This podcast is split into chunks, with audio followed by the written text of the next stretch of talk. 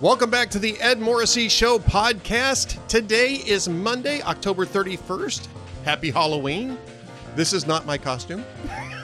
this is my this is my relaxed post-vacation golf shirt. So I hope that it's not I hope that you're, you know, do not adjust your screens, folks. Uh, this is this is actual reality. Thanks for being with us. Uh, normally today we'd have an amiable skeptics episode up, but uh, because both Adam Baldwin and I were on vacation last week. We didn't get a chance to record anything. We will be recording new episodes this week. So on Thursday, you should be able to see the latest episode. And we're going to be focusing on midterms and maybe a, little bit about uh, Elon Musk, a little bit about Twitter. You know, Adam and I get into these great, wide ranging um, uh, you know, conversations. And if you're a VIP member, you can watch each and every one of those episodes, and uh, and they're always available here at Hot Air. Uh, so you can always go back to them. And uh, the first episode should drop on Thursday.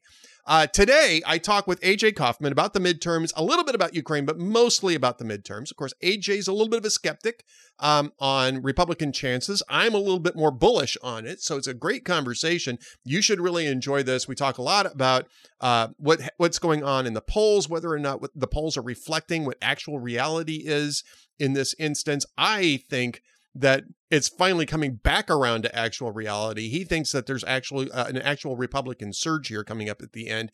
Either way, it's good news for the Republicans. We differ on how that's going to manifest itself in the actual midterm results. And of course, in eight days, we're going to figure that out, or eight, nine, 10, 11 days, however long it takes to get the results back in some of these races, we'll start figuring out exactly what those results are. But we're coming down to the wire. So, really, everything that we're talking about is going to be midterm focused or know, maybe Elon Musk focused. I have a great, uh, you know, I, I, had a great response for my uh, post today on Elon Musk's claim to have uncovered evidence of fraud in the sale of Twitter. Um, he says more to come. Stay tuned. I ask, is anybody staying tuned to anything else but Elon Musk and the midterms? I'm not sure, to be honest with you, but I do know that um, we are all sort of hanging on this story, and for good reason. We're we're interested in making sure that we can return free speech principles to a speech platform like Twitter, and I don't know if we're going to get that from Elon Musk. He's he's trying to tamp down some expectations of immediate changes. Right now, he's saying that the whatever the policies were before his sale are still in place, but they're looking at it. They're going to form some sort of uh, moderation council uh, at Twitter. I volunteered my services as long as it's an adjunct. I like my job. I don't want to go work for Elon Musk. I really don't want to work for Elon Musk in the sense of drawing a salary. But if if he's looking for people to sit on a council and talk about how Twitter should be moderated, I'd be happy to do that. Uh, I've also nominated, you know, Adam for that. might be might actually be closer to the issue anyway. He's probably a better choice. But um, but yeah, we've got a lot of great content coming up today, and uh, you know for the next couple of weeks at least at Hot Air regarding the midterms. Uh, if if you're watching this, you've probably already seen some of the other things that we're talking about here. I have a VIP column up today talking about CBS YouGov's generic ballot of R plus two, but R plus 16 among independents. It's really emblematic of what the problem is with polling right now. And um, I mean, this is really a very strange, um, a, a, very strange polling result from an uh, from a pollster that has been a consistent outlier. That actually comes up in my conversation with AJ as well. Uh, Karen Townsend uh, talks uh, uh, talks about the uh, Georgia gubernatorial debate where Stacey Abrams is doubling down on the race card. I actually have that. I have a clip from that in a later post, not VIP, um, on um, a poll from the Grio, which is a um, a progressive black publication um, that shows defund the police is only getting 17% support from black voters. Uh, twice as many uh, voter, twice as many black voters want police funding increased rather than decreased, and 48% want it kept the same as it was before. So um, it's very much a fringe um, uh, fringe movement. I've got that post um, probably up as you're seeing this, and um, that is uh, yeah, that's that's something else. And uh, David Freddoso over at the Washington Examiner actually has a really good um, editorial or, or, column on this, um, which I quote in in my post about this. But I also embed a clip from that Saturday debate uh, between Stacey Abrams and Brian Kemp, where Brian Kemp talks about how he's gotten the endorsement of 107 sheriffs in Georgia. And Stacey Abrams dismisses this as 107 people who want to take black people off the streets. Well, even among black voters, that message isn't selling. And so my question is just who are Democrats talking to these days? Because it's not it's not the mainstream of American voters on any of these issues. It's a very, very narrow band of elite academics that they're that they're calculating their messaging towards, and they're about to reap the whirlwind of that particular choice. James Carville's been talking about this for months. He's been talking about this for months. Democrats are not listening. Uh, they're about to get, I think, uh, really shellacked um, in a way that maybe might outstrip 2014 in terms of expectations. Everybody expected Democrats to get wiped out in 2010. Nobody really expected the big wipeout in 2014. I think that's the scale that we should be looking at in in terms of what we're approaching next week. Uh, lots of other great stuff. Um, uh, John Sexton is following up on, and this is the thing I really wanted to talk about today. John Sexton's going to follow up on this Paul Pelosi assault story, which is just, I mean, first off, it's a terrible story. Uh, you know, the guy's in, in his 80s and he gets hit in the head with a hammer. That's a terrible story. It's awful. Um, what we don't know, however, is what the hell was going on there. And yet the media is just piling up on this, saying it's because Republicans run perfectly normal political ads that highlight Nancy Pelosi as a Democratic Party leader as a reason not to vote for Democrats. Now that is that is mainstream politics. There is nothing unusual about that. And yet you had people across the media spectrum demanding that Republicans take down those ads because it it was the proximate cause of this assault on on the Pelosi's. That's absurd. It's insane. It doesn't even follow the facts of this case. And uh, Michael Shellenberger's actually been doing a great job of going out and getting the reporting on this. Uh, John Sexton is going to follow up on that. He's got a post. He, has got a post that will be up by the time you see this, so you should go look at this. But this is the this is what I really wanted to say today, and John's probably going to say this uh, something very similar. He's writing it as as as I'm recording this, which is that the mainstream media is not about reporting the news anymore. It's not about reporting the facts. It's about crafting a narrative and imposing a didactic on their audience. And this is a it's a it's almost a reductio ad absurdum of this. This is the same media that couldn't bother to report on actual political violence when you had an assassin show up on Brett Kavanaugh's uh, street thanks to doxing by radical extremists on abortion who were conducting illegal uh, demonstrations in front of these justices' houses. There's a federal law against that that the Department of Justice wouldn't enforce. And when that assassin showed up, who was charged with attempted murder, he's charged with intending to assassinate uh, Justice Brett, Brett, Kavanaugh, and the media treated it like it's an, a local news story and had and never connected any dots to the rhetoric that was going on in front of Brett Kavanaugh's house at the time. And yet, the same media that couldn't bother to report on that, the same media that kept telling us that the Hunter Biden laptop story was Russian disinformation, is now the media that's saying, oh, you can't run political ads that mention Nancy Pelosi because it might create violence. This is nuts. I don't know who the media thinks they're talking to, but the American people are a lot smarter than this. And apparently, the people who run these media outlets are not very smart at all. And it's become very clear that these guys are nothing more than a propaganda wing for this administration and for the Democratic Party. And it's becoming more and more clear as we go along. And I got to tell you, I mean, I was on vacation kept wanting to write something to this effect. I'm like, no, you're on vacation. You really need rest. You really need to take a break. You took a vacation for a reason. Um, and I did. I did do a little bit of work. I won't I won't say I won't say hire or where, but you know, when you're in charge of stuff, you got to still do a little bit of work.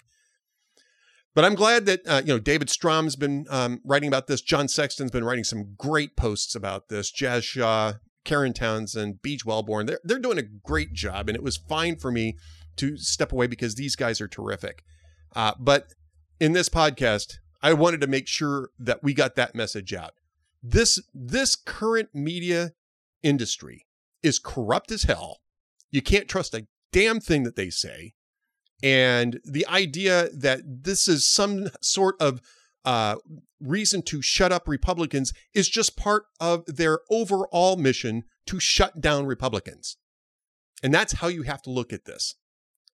And by the way, that's the reason why you should sign up for VIP. We're going to have a pitch at the end, though. I won't get into that. anyway, I hope you have a great uh, a great day.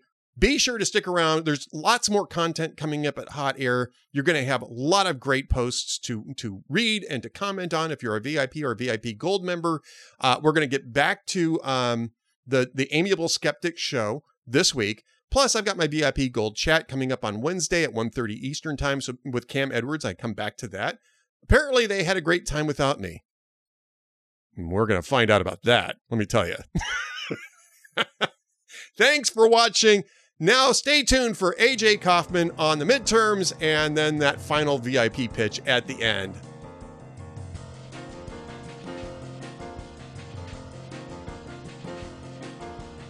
Welcome back to the Ed Morrissey Show podcast. Joining us before the midterms, AJ Kaufman, political commentator extraordinaire. He's everywhere these days. I don't even know where to. I don't even know where to plug you, AJ. Uh, these days, you're kind of writing for everybody. I try. I try to spread out the good word, whether it's on politics or or local news, whatever it might be. Uh, or cats. I hear cats in the oh, background. There you go. the cats will always be around cheering me on, apparently, at any time on the air. Yes. All right. Well, that's good. That's good. I think that's a good sign. And speaking of signs, we're going to talk about the midterms. We're also going to get to Ukraine at the end of the uh, thing because there's some good developments, uh, or in, at least interesting developments in that story, too. But, you know, the midterms, I have my theory about the polls in the midterms, which is that the so called Democratic rebound over the summer and Joe Biden's rebound over the summer was nothing more than a media narrative, narrative journalism that leaked into a bunch of media commission polls. And now that you're coming down to the wire where polls have to start thinking about how they're going to look after the election results come in, all of a sudden we're seeing renewed enthusiasm and a and and a, a shift in momentum to the GOP in the closing days. I uh, I'm not really buying that. What, what what's your take on that, AJ? I think there's some relevance to what you're saying. Um, there's no doubt that the media is controlled by Democrats or those sympathetic to them. Um, some of the polling outlets outside of Trafalgar and a couple others certainly probably are controlled by people who are sympathetic to progressives and liberal ideology. But um, you know, I've always said from day one, and Ed, you and I have been discussing this for a year probably, and we've At gone least. through some of the primaries. yeah, that the, the 2024 map is great for Republicans, the Senate map, if you look at it, but the 2022 map has never been great for Republicans. Right. Um, and then you factor in some lackluster candidates. I could think of three or four um, subpar candidates who sure.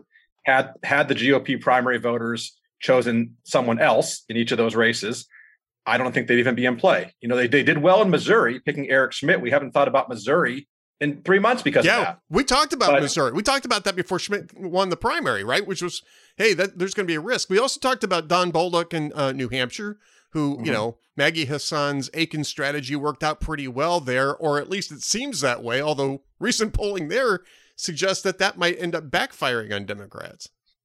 It's possible. They did promote a lot of the the more populist MAGA candidates, Democrats, because they thought those people would be easier to defeat. And that may backfire in New Hampshire. It may. It, I don't think it will. By the way, I do think Maggie Hassan will hang on. The Democrats seem to always hang on in New Hampshire, much as Republicans seem to usually hang on in uh, in Texas and elsewhere when Democrats have some optimism. But um, you know, on the other hand, uh, and, and Kari Lake or Kari Lake, who is a lunatic but has run actually a very focused campaign now that she's stopped talking about election conspiracies and actually focused on um, actual issues, has done pretty well, and she's doing better than Blake Masters. And Blake Masters, along with Dr. Oz and Herschel Walker, are subpar candidates who, had we chosen someone else in those states, I believe, uh, certainly in in Arizona and Pennsylvania, we would be winning.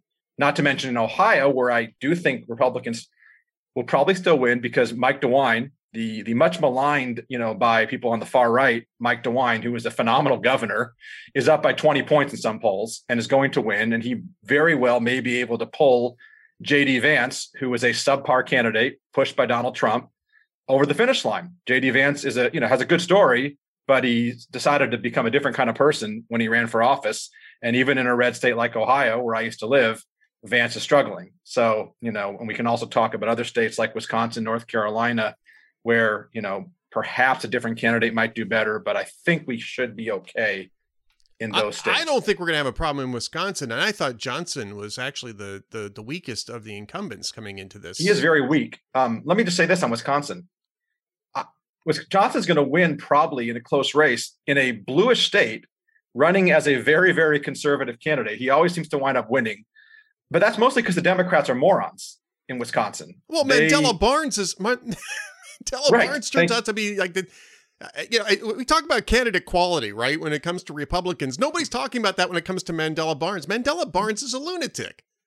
That's correct. He's uh, in his 30s. He is lieutenant governor of the state, which He says is. a lot. So's John But- Fetterman in Pennsylvania.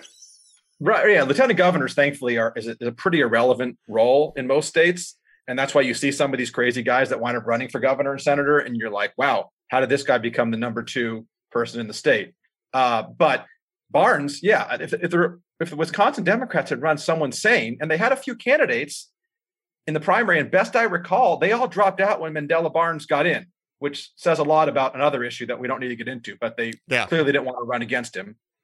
And he's an awful candidate. No matter how much Barack Obama and others go to pump him up, the Democrats should win that state. It's a bluish state, and the population centers will go for Democrats. But outside of Milwaukee and Madison, you know, Ron Johnson's going to rack up probably 75, 80% of the vote and win that race, even though I think it'll be close. Um, so candidate quality matters, which has been a theme all over. We see that Well- at the gu- gubernatorial level, Senate, and even House. Well, I think you know when you have a, a candidate who's professing his admiration for you know Ali Khamenei on Twitter and doesn't clean that up before he starts running for the U.S. Senate, you know, discussing his uh, his desire to uh, be posted to Havana because he admires the Castro regime. Um, Well, in Yeah, that Madison, might that, sell- works. it, well, it might work in California too, for that matter. Even statewide, it might work in California.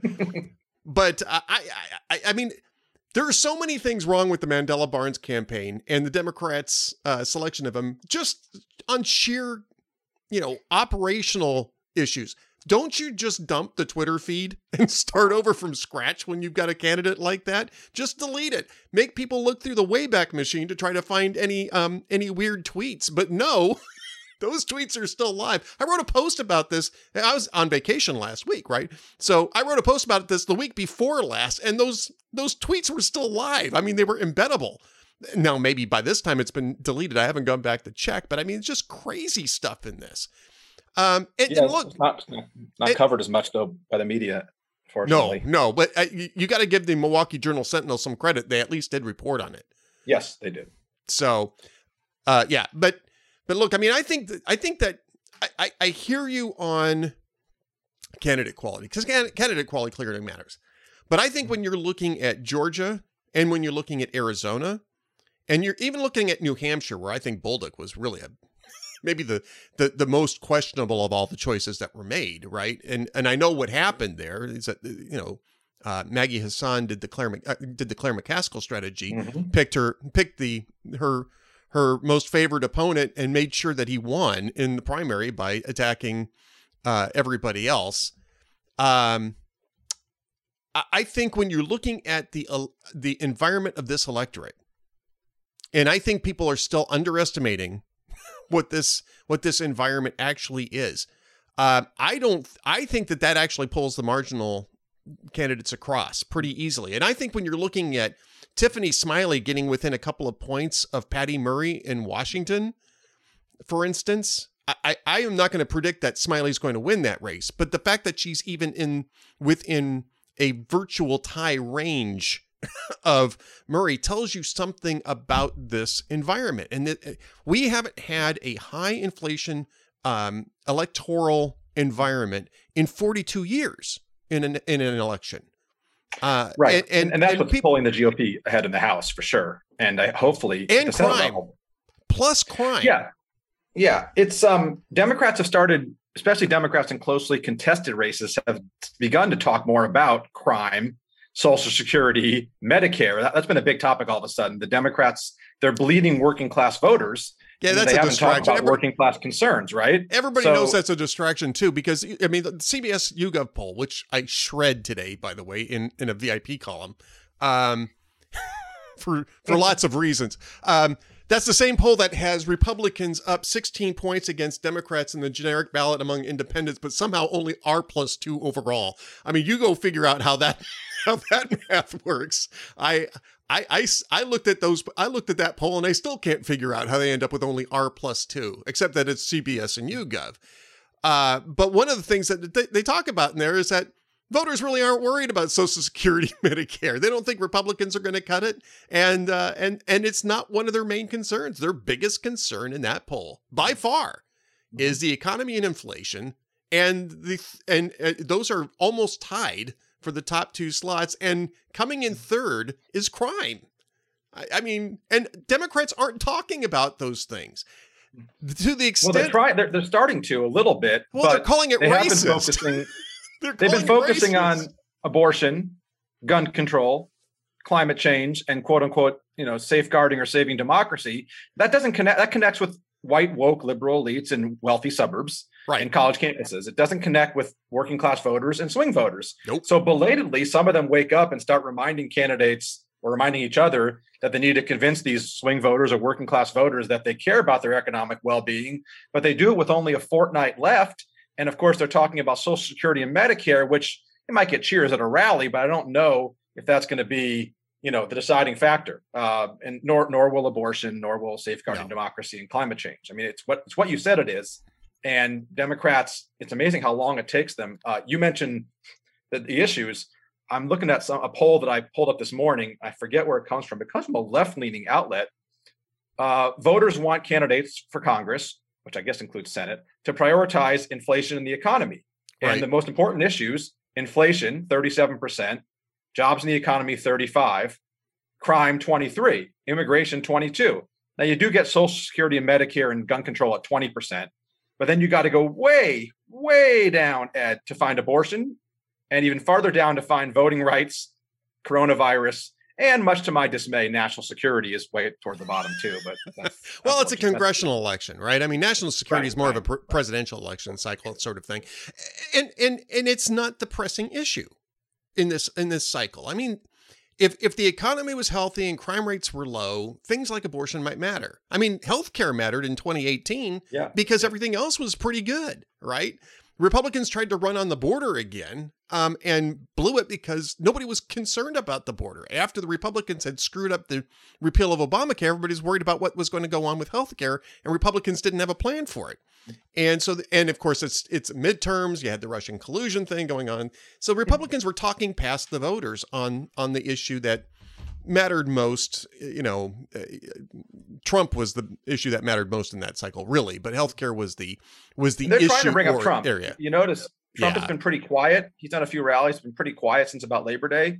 And that's about the time that the polls started going back toward the Republicans' favor. I have to be honest here. Um, you know, when Donald Trump is an issue, it helps Democrats. Yeah. When he's not, it helps Republicans. I agree with People that. should think about that for 2024 when I they agree think with about that. who they want to vote for in a, in a presidential primary. I agree with that, um, but I want to get past the midterms before I start getting into that too much. Yeah, no, So- that's all I was saying. I was just just saying, just saying. It, it's um, they candidate quality, candidate quality, candidate Yeah, quality. I yeah. mean, this should be in, despite the unfavorable map with all the things we mentioned about the environment and Biden's lack of popularity, we should be getting up to 54 or 55 seats. So when I hear people who are a little bit Pollyannish, like Kellyanne Conway and others, say we're going to get 54, 55 seats, that'd be great. But we would be much more likely to get that had our nominees been different in the four or five key states. Um, I still think I won't make any okay. predictions. but Oh, you're talking about in the Senate. You're talking about you're talking about. I'm sorry, in the Senate, yes. Yeah. Okay. Okay. I was I was thinking you're talking about House pickups because I was going to say No, the House, the House That's is, that's a, know- that's a huge that's a well, Newt huge number. Gingrich was talking 70 at some point, but he actually has been put out to pasture, I think, and laughed off the stage. Um, most people, most, 70? most sane people are now talking 15 to 20, maybe 25. No, I I'll think it's go good. I, I I think the over under is 25, and I'm taking the over. Um, look, I mean, have to, you have to look at all the races. You really do because that means almost all the close ones would have to go the Republicans' way, which it could, they could, um, but that's a lot. in forget, this environment, in this environment, yeah. yeah. And I'm telling you right now, mm-hmm. I, I 25, 25 seats doesn't even get you to where you were at after uh, the the 2010 race. Um, so those seats. Yeah, but you started from a much lower point. No, no, that's what I'm saying though. Yeah. We were at uh, 108 uh, Republicans were at 188 seats. Uh, mm-hmm. going into 2010, they won 63 seats, so they ended up with 251 seats. Mm-hmm. Well, that's 39 off from where we're at right now. Right. Okay. So I think that the over under here is 25. 25 is a decent night for Republicans. I think it's actually going to be higher than that. I think you're going to get back up to about 250 based on what the polling looks like at the moment. And and honestly, what the ele- electoral environment looks like at the moment. And this gets back to something that we've been kind of talking about throughout this conversation, which is that the news media, pollsters are have really missed the boat on what the daily lived experience of voters are in this environment. The daily lived experience of this lived experience, Ed. Good word. Lived yeah. experience. I've been saying this for months. The lived experience of voters. Yeah, I know. So I'm, I'm flogging I'm flogging my brain now. Okay, so you know the daily lived experience of, of, American voters are is inflation at the grocery store, shortages at the grocery store, crime, and um and to some extent border issues. But I think that that depends on where you live too. Um, so that is, I mean, but across the country, inflation and crime are the daily lived experiences of Americans. And that gets worse as you get into the cities, which is where the Democrats' power base is at. And that's the reason why I think that this actually is going to be a much bigger uh, a red wave than than uh, than maybe even the polls are showing at the moment. And it's also the reason why AJ that I never bought the Democratic rebound based on abortion over the summer. That to me was an entirely media created, um, uh, you know, narrative.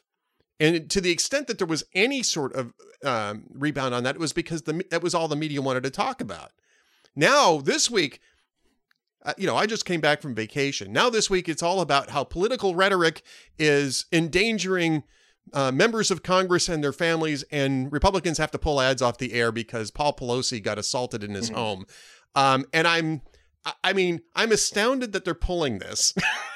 because it was just three months ago that an assassin showed up on Brett Kavanaugh's street based on information from radical extremists that were uh, that had doxxed him and the other Supreme Court justices, whose whose admitted deliberate motive was to change the outcome of Dobbs, uh, you know, versus women's health, um, and the media covered it like it was a local news story. But suddenly now political rhetoric is bad, and I don't think anybody's buying this crap anymore. I don't think there's a single person whose vote is convertible in this race that is buying this crap anymore from the media. Well, that's and that's true. That's what uh, Chris Sununu um, and Tom Emmer, uh, who was a Minnesota congressman, oh, yeah. chair of the, uh, the Republican Congressional Committee, Minnesota Sununu, six, the governor of New Hampshire. Right, exactly. Right. I used to live. Um, they were on CBS and uh, NBC respectively, and uh, they were being pressured by Chuck Todd and Margaret Brennan to condemn, you know, the hammer attack, and of course they did. But they also mentioned Kavanaugh and Scalise. Um, in, in Scalise's case, of course, people that were shot in Kavanaugh's case, no one thankfully was physically harmed. So it's a little bit different, I guess. But a Supreme Court justice versus the husband of a Speaker of the House, you know, you can you can compare that as you will. Um, I, I, think you're right. People aren't concerned about that. I, I, think my only concern still, besides candidate quality, and I do realize abortion is an issue for a lot of suburban, again, upper middle class folks. Some of them are swing voters. Um, I know a couple who may swing their vote one way or another based on that. More unfortunately, more likely to the left but it's very murky out there. That's my concern, Ed. It's murkier yep. than usual because of the bizarre nature of so many of these races, because of the candidates, because of the issues, because of even Trump. At this point, races are usually baked in, and we're seeing real fluctuations in the polls. I was pretty confident 24, 36 hours ago. And then this morning, Real Clear Politics drops the New York Times Siena poll showing Oz down six, Walker yeah. down three, no. Masters, who I think has very little chance because he's a terrible candidate, He's a Tucker Carlson candidate. Enough said. He's down six or seven, and Laxalt, who I'm pretty confident is at even. Again, these polls will be wrong, could be wrong, but it's um it's one of those issues. How many people have voted early? And I still think, unfortunately, Fetterman is likely to win that race because over a million Pennsylvanians voted early before the disastrous debate. And Oz, again, not to be redundant, is a bad candidate. He actually had a very bad debate, Oz. He's a he's a novice. He's not a traditional Republican. He reminds me a little bit of Trump. He's sort of new to conservative speak. Yep. And if you watch that debate, it was the worst debate of the year by far, by the way. I've watched all of them. It's unfortunate that was the one that, that got national attention because it was terrible.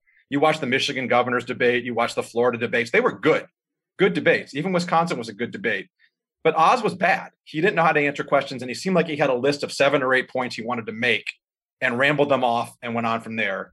I think he'll be a good senator if he wins. I think he's a terrible candidate. We should have had McCormick or Bartos in that state and probably would have won. And of course, the elephant in the room is Mastriano, who is a raging lunatic, anti Semitic jackass who is going to lose badly in the, in the governor's race. And that yeah. will pull down Oz a little bit too. Yeah, I, I, agree with you about that. I think Shapiro is obviously the superior candidate there in the gubernatorial race in Pennsylvania. And I think Shapiro was always going to run away with that one, uh, regardless of what the regardless yeah, of what the political environment was. I, I don't think the Siena poll. I think the Siena poll. I saw that this morning. Looks like an outlier to me. Um, and I've seen some, Siena's not necessarily been the most reliable pollster in the field either, especially when they're teaming up with the New York Times. And I'm sorry, but those media commission polls have problems. That CBS YouGov poll is insane, and it has been all along. YouGov has been an outlier on Joe Biden's uh, uh on the generic uh, generic ballot and on Joe Biden's approval rating uh, all year long, and um, and this yep. this result. I haven't had a chance to really dig into. Um, I, have only seen the top lines from Siena on these races. I haven't had a chance to dig into. Their, oh, I know um, you dig into them a lot deeper than the average person, so that's good. You look at and, and people should look at what who they poll. Yeah. Um, and I'm glad you do. And and I just I just happen to see that today. Um, what I'll what I'll say this Ed, and we can sort of close our election talk and maybe move on to Ukraine at sure. the end. Um, Democrat success really will depend on whether these candidates, their candidates, most of whom are pretty weak as well, with a few exceptions, whether these candidates will rise or can rise above Biden's historically low approval ratings and, and the national mood. So Biden's at like 35% in most of these states. Yeah. I think he's a little higher in Pennsylvania, but he's he's around 35, 36, 37 in Nevada and Georgia and Arizona. And, you know, obviously Mark Kelly is beating up Biden's approval rating in Arizona by like double figures. And Fetterman is still ahead of Biden by, I think, seven or eight his approval in Pennsylvania. I don't know what Warnock is, who's another awful candidate, um, what his compared to Biden. Th- that's the problem is that, you know, these guys are all probably slightly more popular than Biden is in these states. And that's what concerns me. You can't just say Biden's unpopular and historically bad president. Hence, Democrats will lose all these races. Um, we'll have to see. Um, I also think, by the way, education is an issue we don't talk about as much. Parental um, parental rights and education. Episode. Yeah. Yeah, saw that in Virginia last year. I don't think that's gone away, especially again, as we move into the winter. Again, the daily lived experience of American families. Lived experiences. That's that's one of the daily lived experiences of, Amer- of American families, and mm-hmm. the and the uh, shutdowns and remote learning was a uh, was a revolutionary moment in in mm-hmm. that. It's the reason why. And you take a look at what happened last year in Virginia and New Jersey too. New Jersey Phil Murphy damn near lost right. that election, and nobody had that on their radar. Everybody thought that um, uh, that Virginia was too blue for Republicans to win, and they end up sweeping the statewide races based on what? Based on the daily lived experiences and the radical extremism of the Democratic Party in education, and that issue hasn't gone away. And and again, that's that's all part of this gestalt. Duane Patterson in his VIP column this morning talks about the three you know the three-legged stools. We talk about it in terms of conservatism. He's talking about in terms of the overall electorate. You know messing with your messing with your paycheck messing with your family and i forget what the third one is. It's a really great post. Um, and you may see that. You may see that in new york with zeldin being close. I don't know if he'll win but he's very close. And there's a lot of yeah. congressional races in upstate new york that are very close that normally aren't. Um, you may see that there. You may see that in michigan yeah. with the governor's race. You may see that maybe in the LA mayor's race in California, you know, other places you might see it, where where where, liberal politicians shut down schools and ruin kids and families' lives for a year or two or two and a half. All right, AJ. Yes. Before we move on to Ukraine, I got to get your prediction. What's your prediction for the Senate? Oh, no, no, no. um, look, I, I, I, I'm, I'm less optimistic than a lot of Republicans, and it's not. I have, we have friends. I have friends that are even less optimistic, and I have friends who are bullish, talking 54, 55 Senate seats. Um, if I had a gun to my head, um, and hopefully I don't have a gun to my head because that would be scary. Uh, I would, I would say, and again, this is not being recorded, of course. I, course I firmly not. believe. Uh, uh, there, look, there could be a red wave I don't know about. We might get to 53 54. That's possible. We saw two years ago Susan Collins, Lindsey Graham, Mitch McConnell, and Thom Tillis were all in like heated races and won by 20 points or 10 points. So it's either going to be like 53 54 or I would say 50 50. And I say 50 50 because I don't think we're going to pick up any seats except for maybe Nevada and an outside chance at Georgia, but I would say just one seat we pick up. Um, and I think we lose Pennsylvania. All right, I'm gonna I'm gonna predict 52. Okay, I'll predict 52, and I, I'll predict that we're gonna be in the 240s in the House. Yeah, I would. I I don't know if 240 would mean we would add how many seats? 28 seats. Okay, and I'm gonna go around 20. But right. I would I would have to look at individual races because even though 80 85% of House races are never up for grabs, that still means 15 or 20% are, which by my quick math means 60 or 70, 80 seats are are in play. And you know, yeah, we could win a lot of those. Certainly, I'll have to look at all of them though. All right, now let's talk about Ukraine. We've got about five minutes left. I want to talk a little bit about this because you cover this quite a bit. And I've been following this even though I've been on vacation because it's you know a very important story. You know, nuclear war sort of gets your attention even when the you're at Walt Disney World. When Ed Morrissey goes on vacation. You know, I just went away for a week and y'all just missed everything. up. I don't know. I don't know. What, I don't know what to say to you guys. All right. Yeah, you missed. You, you missed. You missed Pramila Jayapal. That was the best of the week, or the worst. Ah, damn it. Yeah, Pramila Jayapal um, released a released a uh, a memo critical of supporting Ukraine. Uh, on behalf of House progressives, that ended up blowing up in her face, claiming that she never authorized the release, uh, that a staffer did it, and that a staffer came back and uh, uh, was leaking, you know, not on the record, saying, no, she's the one who authorized that. None of us would have been stupid enough to release that without her okay. and she takes she takes full responsibility, but the staffer is to blame. I think that's the, the gist of it. Yeah. yeah. The yeah, non-apology um, apology, yes.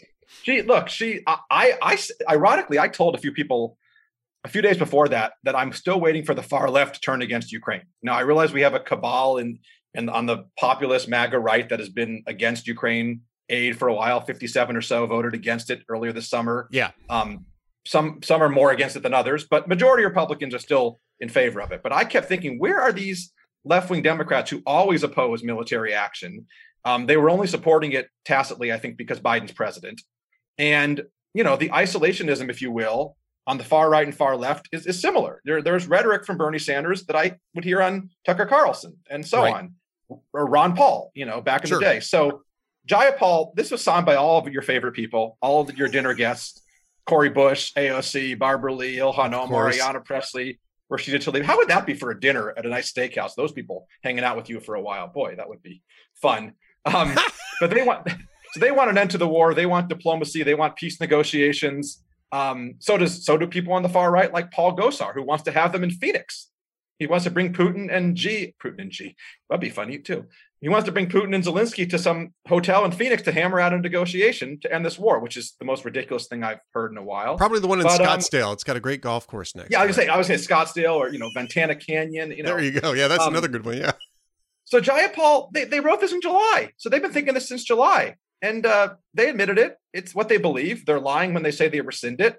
And the hard left is equally or more opposed to our involvement as the neo isolationist right. And it's all political. Um, I'm glad some Democrats stood up and said it was ridiculous. The timing is hilarious and sad because of not only the elections, but Putin's marching on and trying to, you know, some some troops are withdrawing, but Putin's also, you know, on the brink of nuclear war. Some people believe. Um, at least Ro Khanna said that he thought the letter was common sense. He told CNN he's a far left guy, but he's an honest guy. Right. So I said in my column to close it out, I just just so you know, I said uh, any negotiating with Russia over the heads of Ukraine is immoral. No useful diplomacy should occur as long as Ukrainians are willing to fight for their homeland and Putin refuses to cede territory. The best way to counter Putin is to continue supporting Ukraine's heroic struggle against Russian forces. And look, I think you want to end this with peaceful negotiations. Ed, return all Ukrainian territory, including Crimea. Have right. Russia pay all the reconstruction costs. Return all the Ukrainian citizens. Turn over Russia's political and military leaders for war crimes at The Hague. Remove Russia from the UN Security Council. That's that's harsh, but that's that's a surrender. That's a, I, my friend. That is not a negotiation. That's a surrender, and that's never going to happen. Not willingly. I know it's not going to happen, but it's just it's, it's no more far fetched and exotic than having negotiations at the golf course in Scottsdale or at Pramila's house in Seattle. Hey, we can bring we can bring them down to Central Texas. There's a couple of nice places out here, and if they if they annoy us, there's lots of empty space that we can dump them in. Um, and you know, I mean, seventy percent of Republicans still support the Ukrainian war effort. So yeah. for Biden and the Democrats to act like Republicans are against it, most of them, most of them, most of them are not on the side of of some of these radical congressmen or, or the or the Federalist or the or the Nation magazine on the left. They're just not. I I, I will give you this. Mm-hmm. Well, I, I will argue with you on on to some extent on this. I think that there is a principled position that says we shouldn't be involved in this and to the because it it threatens a wider war to have us involved in this and it's a european issue and that we should let the europeans uh, settle this i think that there's i think that that's a there's a i don't necessarily agree with it but that's a principled position i think the idea that you know there's a, a radical fringe in on the uh, on on the right that believe that Vladimir Putin is actually the defender of Western civilization in Eastern Europe, which is nuts. And I've run across people, you know, for years trying to make that argument. And I've tried for to years wow. tried to disabuse. I, am telling you, I had I had a, a, a very good friend of mine. Um, at um, this is back in Minnesota, where you know, uh, at, at the church, who kept telling me, "Oh, this is what Vladimir Putin's doing for you know Western Christianity. He's defending Western Christian values." Yeah, they've gone into the Christian.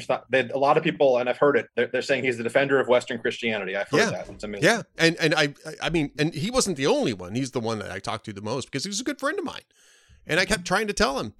the only thing, the only use that Vladimir Putin has of Christianity is as a mask for Russian imperialism. This is this is the same Russian imperialism that goes back to the czars. And 105 years we've been dealing well more, go back to the czars even more than 105 oh, years. my goodness. You can go back you can go back 3 400 years with this stuff. This is great game stuff. This is, you know, this this is the Crimean War, you know, of 160 years ago stuff. This is this is not a um, Yeah, and, and Ed, I think our new. retreat would, would would not deter Putin. It would only embolden him. We that's my, think about that's China my, who's watching. A loss for word. Moscow would be a loss for Beijing. And look, I'd also mention we're not fighting. I think people know that, but some people may not. And I think also there is oversight of the financial side of what's going to uh, Ukraine. And most of the funds appropriated by Congress, most, not all, end up with American defense contractors. So, well, true. Know, and a lot of these isolationist is... factions, they love taxpayer backed subsidies for U.S. manufacturing jobs they should applaud this. Well, right. And, you know, I mean, look, I mean, this is a lot of this is replacement. This is, you know, we're sending them the inventory we already have and we're replacing it sure, uh, yes. with, with these funds. So, yes, you're going to see more manufacturing. The question is, are we replacing it fast enough? And do we have the material and the resources to replace it fast enough? That's a good All question. That's a fair yeah. question. Yep. All right. Well, AJ, we're out of time, but tell us where people can find you now. Uh, in the hills. No. Um, You can find me at at a survivalist camp. That's where you can find AJ. Jeff Dunetz's famous famous lid blog, uh, lidblog.com israelnationalnews.com, and various newspapers in small towns from Ohio and Minnesota to Tennessee and Virginia. I kid you not. I am everywhere, as you said. Although in most of those papers, I'm covering local news, um, which can be also nationally important as well. So, um, is Israel national news? Is Israel national news the same thing as Arutz Sheva? It is good pronunciation. It is the same as Arutz Sheva. Okay. Yes. Great. I, I, yeah. so yeah, you can find it either way, by the way. But the, I think people might be more familiar with with that term than Israel National News. So I just want to make sure that people understand that. Uh, I, oh, I want okay. to make sure I understood it, and I want to make sure that everybody else. I did. I, am glad to hear our audience is familiar with with the Hebrew. well, that's about it. That and shalom is pretty much my entire. That's probably the same as most Jews. Yeah, well, well, and and I'm Catholic, but yeah. All right, AJ Kaufman, thank you so much for being with us, and stay tuned for another message coming up right after this from the Ed Morrissey Show.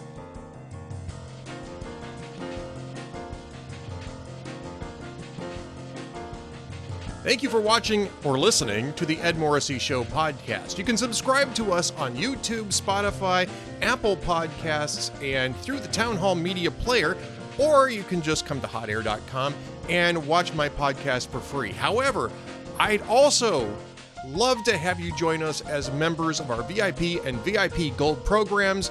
That allows us to defeat the stranglehold that big tech has on information and get you the best information that we possibly can. Plus, we have a lot of new value added content coming to us from Townhall Media uh, stars and my good friend Adam Baldwin. He and I are doing the video series, The Amiable Skeptics. It's one hour of discussion a week strictly for our VIP and VIP Gold members. Plus, we have our VIP Gold chat with Kem Edwards every Wednesday afternoon at 1:30 p.m. We'd love to have you as members. Be sure to join up. Thanks again for watching the Ed Morrissey Show podcast.